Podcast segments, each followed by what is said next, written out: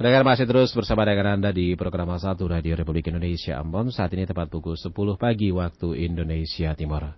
Kita masih di perjalanan lintas Maluku pagi dan kita lanjutkan lagi di program acara selanjutnya. Seperti biasa di hari Rabu pendengar kami hadirkan program pembedaan bahasa dan sastra merupakan acara kerjasama antara Kantor Bahasa Maluku dan LPP RRI Ambon. Siaran pembinaan bahasa dan sastra untuk saat ini kita segera gelar untuk Anda dan yang akan menjadi topik bahasan kita untuk edisi kali ini di Rabu 7 April 2021 yaitu pengembangan pariwisata melalui sastra. Dan seperti biasa nanti bersama staf ataupun juga para peneliti maupun pengkaji bahasa dan sastra dari Kantor Bahasa Provinsi Maluku. Kali ini kami menghadirkan staf pengkaji bahasa dan sastra Kantor Bahasa Provinsi Maluku bersama narasumber kami David Ricci Ricardo SS.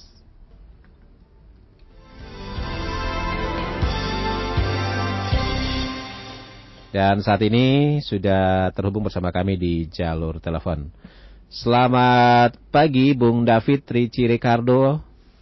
Selamat pagi Bung Teis. Ya. Bagaimana kabar hari ini, Bung David? Puji Tuhan, sehat, baik. Baik. Salam sehat ya, Bung David ya. Aktivitasnya tetap jalan ya, Bung ya? Iya, benar sekali.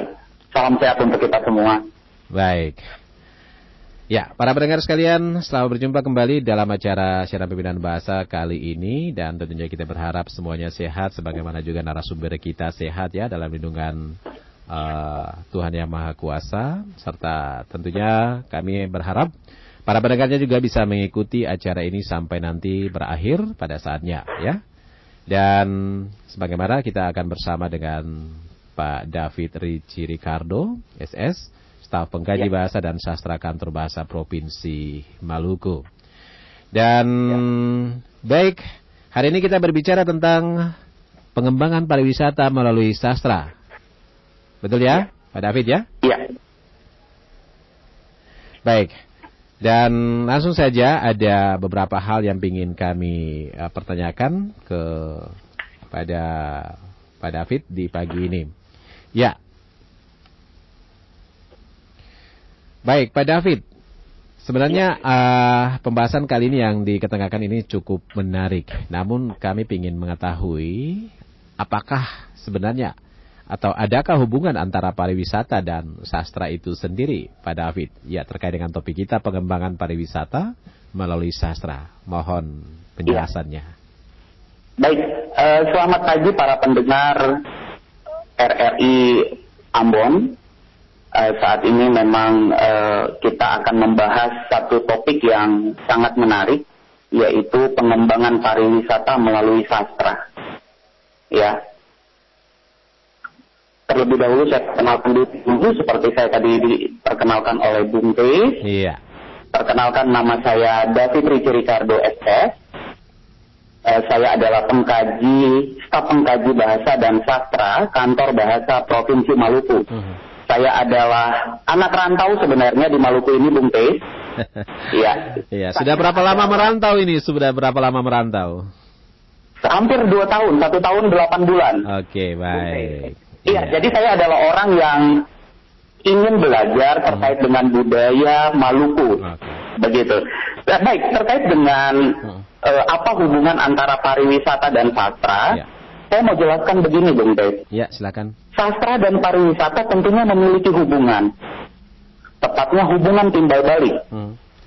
Timbal balik karena dengan sastra, pariwisata bisa terpromosikan Sementara pariwisata dapat memberi ide, katakanlah inspirasi dalam membuat dan menciptakan karya sastra.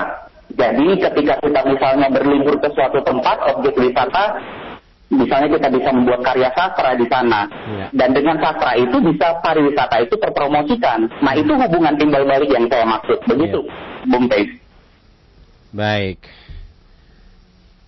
Nah, uh, selanjutnya Pak David, apakah tadi yang dikatakan ini dan uh, sebagaimana sastra ini uh, merupakan bagian atau juga uh, ada punya hubungan dengan pariwisata. Nah, ya. apakah sastra ini bisa dijadikan sebagai sebuah katakanlah strategi ataupun sebagai solusi yang katakanlah solusi yang tepat atau jitu dalam mengembangkan uh, kepariwisataan ini khususnya di Maluku ini, ya. Pak David? Baik, iya. Jadi begitu, uh, sektor pariwisata merupakan salah satu sumber penyumbang devisa terbesar negara. Itu tidak bisa kita pungkiri tentunya.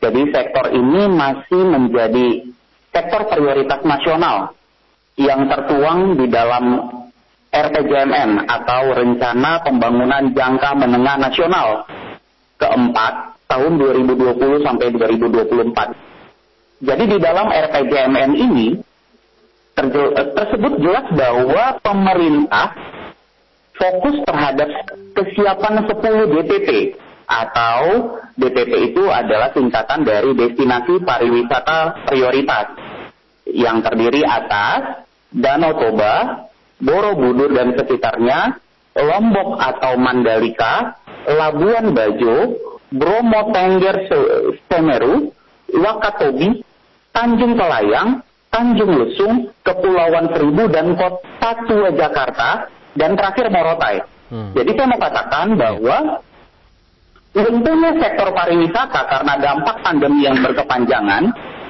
melibatkan semua pihak yang terlibat dengan sektor pariwisata bersama-sama merenung.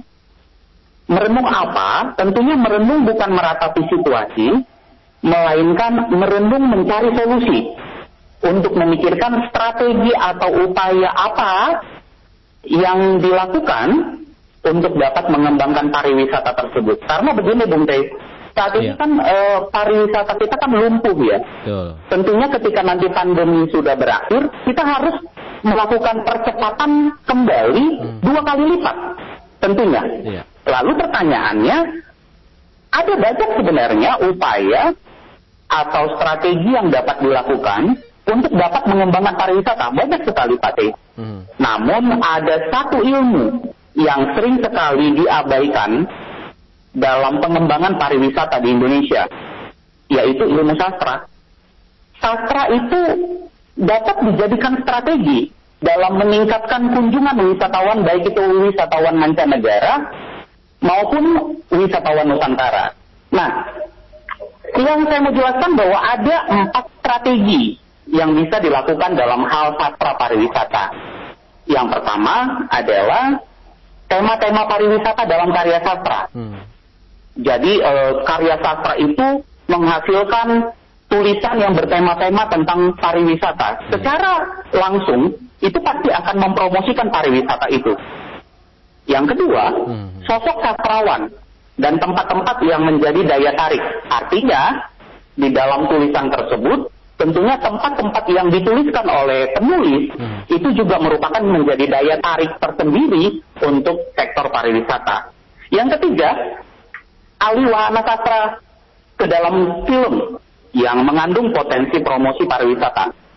Mungkin kita tahu bahwa ada Laskar Pelangi, novel Laskar Pelangi. Iya, iya. Kemarin itu difilmkan. Betul. Lalu akibatnya apa? Akibatnya sangat signifikan buat Belitung. Hmm. Yaitu kunjungan wisatawan yang meningkat. Iya. Lalu akibatnya Belitung dikenal.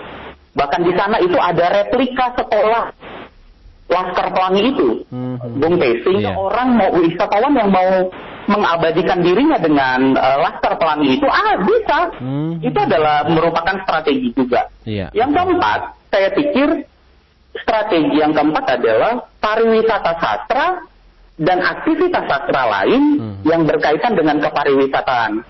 Ini juga merupakan uh, daya tarik untuk pariwisata kita bisa terkembangkan di Indonesia. Hmm. Seperti festival sastra. Nah ini festival sastra ini sudah dilakukan uh, di Ubud, Bali. Jadi Ubud Writers and Readers Festival hmm. itu dilaksanakan setiap tahun itu mulai tahun 2004. Jadi festival ini Bung Teis itu menampilkan buku atau tulisan atau karya-karya sastra dunia. Jadi awalnya sebenarnya program ini diciptakan untuk memulihkan hmm. keyakinan pasar wisata khususnya di Bali pasca serangan teror kemarin Iya. sehingga Bali kembali pulih berangsur seperti itu. Jadi saya yakin Hmm. bahwa strategi sastra bisa mengenalkan pariwisata di Indonesia. Seperti itu. Baik. Tapi ada yang mengatakan bahwa eh, sastra ini sepanjang atau belakangan ini terabaikan. Ya, kenapa dikatakan Iya. eh, mereka mengatakan sampai sastra itu terabaikan Pak David? Iya. Halo? Ya, Ya, bagaimana? Bung iya. Ada yang mengatakan bahwa sastra selama ini diabaikan atau terabaikan. Iya. Kenapa demikian Pak David sampai ada yang mengatakan sastra itu terabaikan? Iya, jadi begini Bung Teh. Hmm. Eh, seperti saya katakan tadi bahwa banyak upaya atau strategi yang dapat dilakukan untuk mengembangkan pariwisata. Sebagai contoh ya promosi besar-besaran terhadap objek wisata tersebut. Cara promosinya ya dengan menonjolkan keindahan alam dari objek wisata tersebut tentunya. Kita lupa bahwa setiap daerah yang menjadi objek wisata yang ingin diperkenalkan itu memiliki kekuatan dalam hal sastra. Mengapa kita menonjolkan keindahan alam objek wisata itu tanpa melihat sastra yang kekuatan sastra yang ada di daerah objek wisata itu, Bung Teu. Nah itu yang saya katakan sastra itu terabaikan seperti itu. Dengan menonjolkan kesusastraan sastra yang ada di daerah tersebut, tentunya akan bermuara kepada satu, Bung Teu, yaitu wisata sastra Iya. wisata sastra merupakan salah satu jenis wisata budaya yang berkaitan dengan tempat dan kejadian-kejadian yang berasal dari dunia sastra, Hmm. baik sastra lisan maupun sastra tulisan. Begitu. Jadi saya yakin eh, janganlah sastra itu terabaikan karena justru kekuatan sastra itu memiliki apa namanya daya tarik tersendiri dalam pengembangan pariwisata di Indonesia seperti itu. Iya. Jadi seperti kita misalnya eh, perjalanan ke Bali misalnya, Hmm. itu tentunya kan ada eh, apa namanya destinasi-destinasi yang eh, harus kita tuju. Hmm. Tentunya kalau misalnya ada wisata sastra ini, maka kita bisa jadikan itu menjadi apa namanya paket perjalanan misalnya ke Bali ada sastra siapa di sana, Hmm. ada kekuatan sastra apa di sana, sehingga wisatawan diajak berkeliling-keliling ke sana dan mereka mengetahui sejarah objek eh, dan tradisi budaya yang ada di objek wisata tersebut. Seperti itu. Oke. Ya, mungkin saja banyak di antara kita yang eh, tidak mengerti atau tidak memahami atau mungkin belum memahami apa itu sastra ya, Pak David ya. Iya, benar sekali. Nah, lalu apa sebenarnya yang dimaksud dengan sastra itu tersendi- eh, itu sendiri, Pak David? Iya, jadi berbicara mengenai sastra, sastra itu luas sekali sebenarnya, Bu. Baik, iya. Namun saya coba ambil dari satu eh, apa namanya satu ilmuwan, Mhm. ya, beliau bernama Rene Welek dan Austin. Iya. Dia memiliki buku Theory of Literature tahun 1993. Di sini sangat jelas bahwa sastra itu adalah suatu kegiatan kreatif. Tentunya kreatif dalam menghasilkan karya sastra. Jadi dapat disimpulkan secara sederhana bahwa ruang lingkup sastra itu adalah kreativitas penciptaan. Penciptaan yang dimaksud adalah penciptaan karya sastra. Saya katakan bicara sastra itu luas karena begini. Dari segi media, sastra itu bisa dibagi. Ada sastra lisan, ada sastra Iya. cetak atau sastra tulisan, ada manuskrip atau naskah-naskah kuno. Dari segi dimensi waktu, ada sastra lama, ada sastra modern, ada sastra klasik, ada sastra mutakhir. Jadi sangat luas sekali. Penciptaan karya sastra tentunya didasari dengan fenomena yang dialami oleh penulis, penyair, atau sastrawan dalam kehidupan sosial masyarakat. Apa yang dilihat, apa yang dirasakan, dan apa yang dialami biasanya dituangkan ke dalam sebuah karya sastra.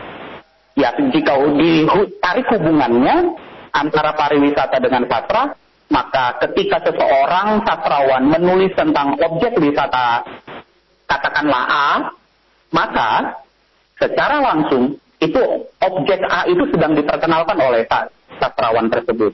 Seperti itu. Baik, iya.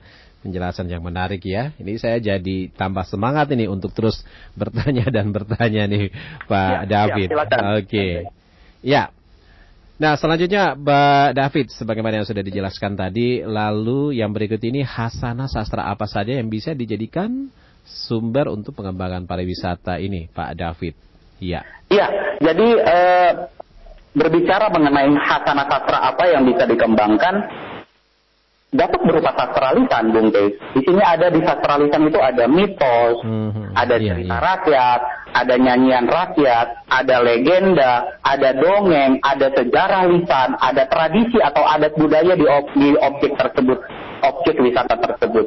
Nah, maupun sastra tulisan seperti tulisan penduduk lokal yang menggambarkan keindahan alam di sekitar itu, lalu ada orang lain yang berkunjung lalu dia juga menulis ini saya pikir juga dapat membantu untuk mengenalkan pariwisata supaya semakin berkembang dan dikenal oleh masyarakat luas.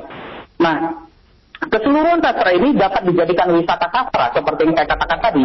Artinya satu paket dengan perjalanan bukan hanya keindahan alamnya, hmm, tetapi ketika ada kekuatan sastra di daerah tersebut, maka kekuatan sastra itu bisa dijadikan sebagai paket perjalanan di objek wisata tersebut. Itu maksud saya, Bung Teh. Iya. Nah, kawasan Nusantara yang memiliki kemaju, kemajemukan budaya itu menyimpan keanekaragaman sastra yang menakjubkan sebenarnya, hmm. baik sastra lisan maupun sastra tulisan. Indonesia memiliki keanekaragaman sastra lisan. Seperti yang saya jelaskan tadi, mitos, yeah. cerita rakyat, nyanyian rakyat, legenda, hmm, dongeng, sejarah, tradisi adat budaya yang begitu baik dalam bidang sastra tulisan. Hmm. Nah, untuk sastrawan yang kita kenal banyak sekali. Ya, seperti yang melegenda seperti sastrawan Amir Hamzah, Khairil Anwar, Anwar Anantatur, Umar Kayam, Danar Danarto, Marusli, Rendra, iya. Joko Damono, dan lain-lain.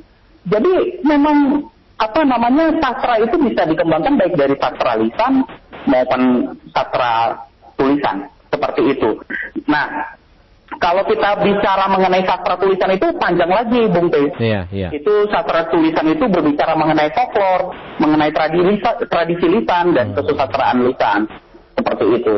Nah, kalau bicara mengenai folklor itu ada bahasa rakyat, ada ungkapan tradisional, pepatah, peribahasa, ada pertanyaan tradisional seperti teka-teki, ada puisi rakyat, ada nyanyian rakyat. Kalau Maluku itu dikenal kalau nyanyian rakyatnya seperti kapata, begitu. Itu kan bisa dijadikan objek wisata, iya.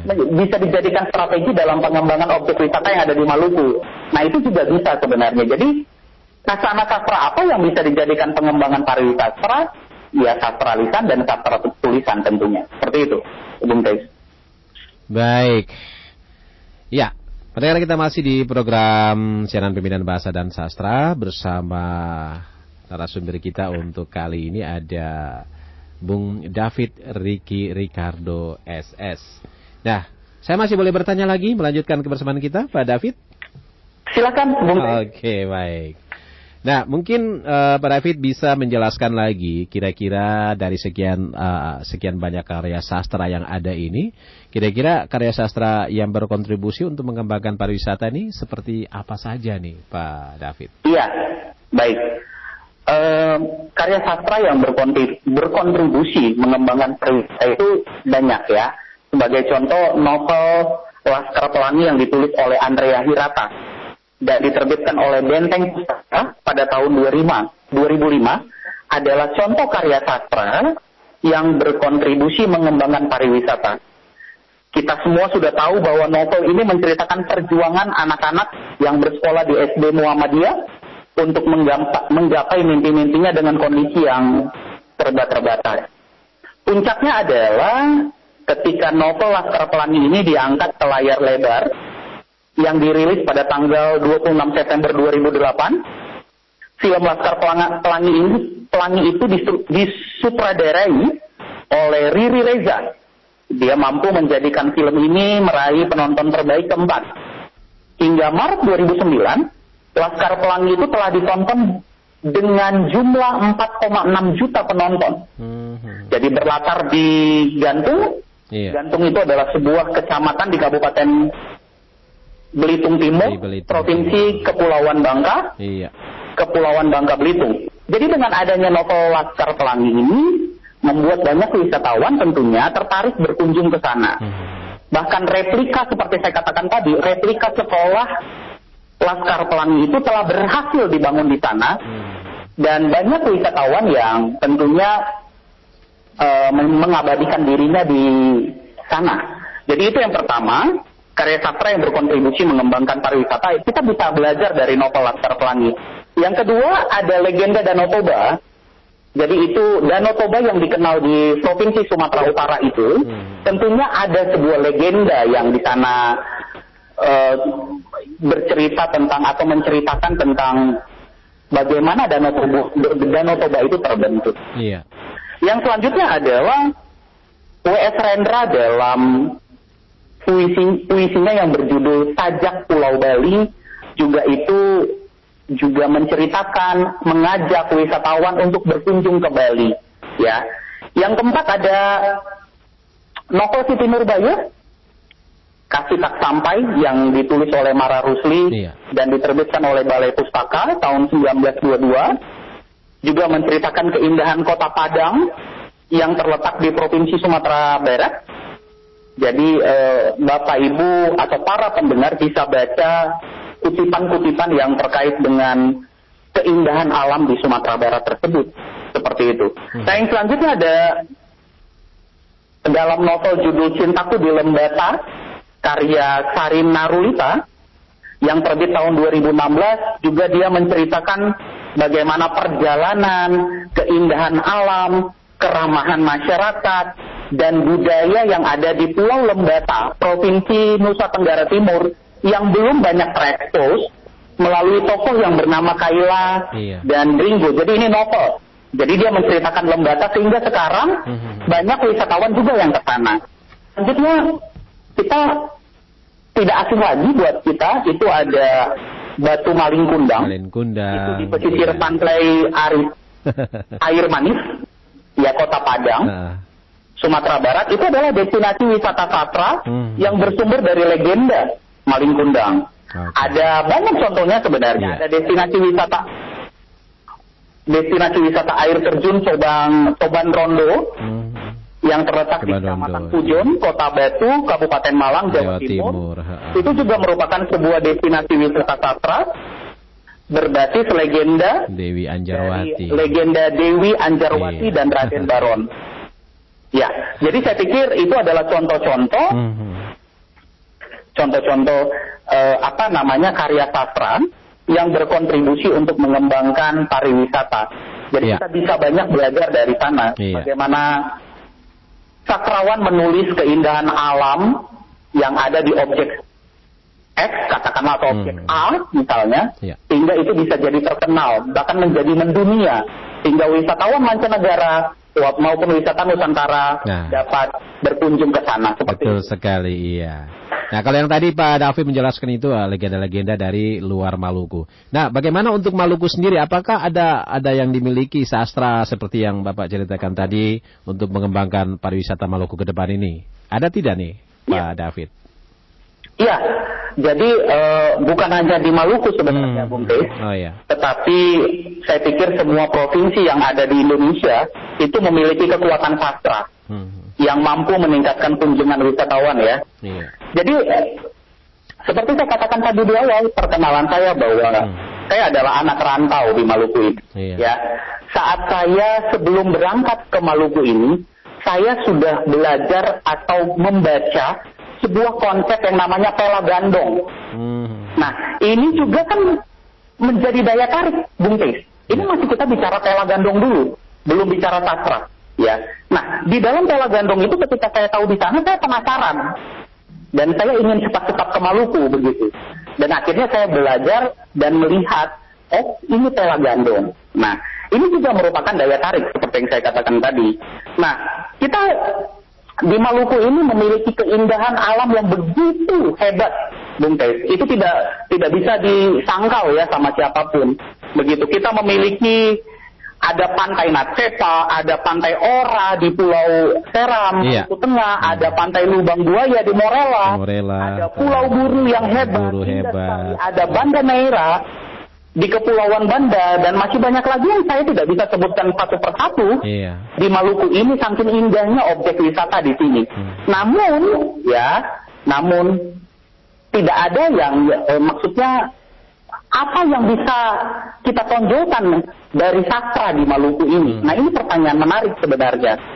Ya, jadi begini Bung Teh, Badan Pengembangan dan Pembinaan Bahasa Kementerian Pendidikan dan Kebudayaan yeah melalui kantor bahasa Provinsi Maluku kayak saya dengan saya David hmm. dan ada satu tim peneliti kami, maaf pengkaji juga itu namanya Ibu Jahrotun Ulfa SF. Yeah. Juga kami sudah melakukan pemetaan sastra, Bung P. Yeah. Baru kemarin bulan uh, Februari dan Maret. Jadi Februari itu kami melakukan pemetaan sastra di negeri Morella, di negeri Hitu, dan di negeri Kaipetu. Sedangkan di bulan Maret kemarin, dari tanggal 3 Maret sampai tanggal 14 Maret kemarin, kami mengambil data pemetaan sastra itu di negeri Sepa, tepatnya di Dusun Rohua, dan negeri Tamilo, tepatnya di Dusun Yalahatan. Nah, hasilnya menarik, Bung Ternyata banyak sastra yang bisa kita jadikan sebagai strategi pengembangan pariwisata di Maluku. Iya. Dan semuanya itu karena begini, ketika kami turun ke lapangan, kami menemukan begitu banyak tradisi adat istiadat yang ada di Maluku ini yang berpotensi untuk mengembangkan pariwisata di Maluku ini. Seperti itu. Ada cerita rakyat begitu banyak, ada mitos yang kami temukan, ada manuskrip atau naskah-naskah kuno yang bisa dijadikan daya tarik tersendiri untuk wisatawan datang ke Maluku begitu, Bung Teng. Seperti itu. Jadi saya katakan bahwa Maluku memiliki tradisi adat istiadat sastralisan yang sangat kental karena mulai dari tradisi kelahiran, kematian, nah. bahkan tradisi pendewasaan semua di Maluku ini ada. Jadi okay. saya katakan Maluku ini adalah provinsi yang sangat berpot berpotensi hebat hmm. untuk pengembangan pariwisata di Maluku. Iya. Berarti semuanya punya ada ya sastra-sastra daerah ya, yang benar. berpotensi. Bukan saya iya, Maluku tapi semuanya. Saja, Betul. Jadi okay. nanti bulan September ini tahun ini kita akan seminar hasil penelitian terkait dengan oh, apa oh, yang kami oh. dapat di Maluku Tengah ini. Baik. Ini adalah langkah awal seperti itu. Iya. Kalau dapat hasil penelitiannya juga dipublikasikan melalui RRI boleh-boleh saja biar masyarakat Maluku juga ya, tahu. Ya, ya. nah, ya, uh, Bung David kita sudah di penghujung pertemuan kita di siaran ini Baik. dan satu pertanyaan terakhir ini. Nah, mungkin ya. sekedar ya. ingin tahu apa saja yang menjadi saran atau kesimpulan yang bisa Pak David ya. bagikan atau sampaikan terkait dengan topik yang kita bahas ini terkait dengan sastra untuk perkembangan pariwisata nih. Pak David. Silakan. Iya. Sekaligus menutup acara kita. Terima kasih, ya. Bung Bay. Para pendengar yang baik, sastra dan pariwisata memiliki hubungan timbal balik. Sudah saatnya kita mengedepankan kolaborasi atau sinergi antara sastra dan pariwisata agar pariwisata di negara kita bisa maju ya. dan bisa semakin berkembang. Saya pikir sudah saatnya pemerintah melibatkan penulis, penyair, para sastrawan sebagai ujung tombak atau garda terdepan dalam pengenalan pariwisata di Indonesia. Tentunya lewat karya sastra yang diciptakannya. Hmm. Saya yakin dengan kolaborasi dan kerjasama dari segala pihak, yakni pemerintah pusat, pemerintah daerah, yeah. masyarakat, para penulis, penyair, dan sastrawan, maka kunjungan baik itu wisatawan mancanegara maupun wisatawan Nusantara dapat meningkat drastis. Seperti itu. Kekuatan sastra yang ada di suatu daerah dapat juga dapat bermuara kepada wisata sastra. Dengan demikian, kunjungan wisatawan akan semakin meningkat. Seperti itu, Bung Tei. Baik, Pak David, terima kasih ya penjelasannya sangat berbobot untuk saat ini ya. Akhirnya juga bisa Baik. membuka wawasan kita untuk lebih mengetahui apa itu sebenarnya sastra yang bisa berguna bagi pengembangan pariwisata khususnya Tapi di ya hanya 30 menit sebenarnya. 30 ya. menit tetapi sangat berarti ya dan bermakna ya Pak David ya. Baik. Oke. Okay. Baik, Pak David terima kasih banyak untuk waktunya bersama kami di program ya. acara siaran pembinaan bahasa dan sastra untuk edisi hari ini. Sampai jumpa. Ya. Selamat pagi jelang siang, salam sehat, sukses Pak David. Ya, sukses kembali Bung Dave. Baik. Sampai ketemu di kesempatan berikutnya Pak David. Ya. Ya. Terima kasih. Baik.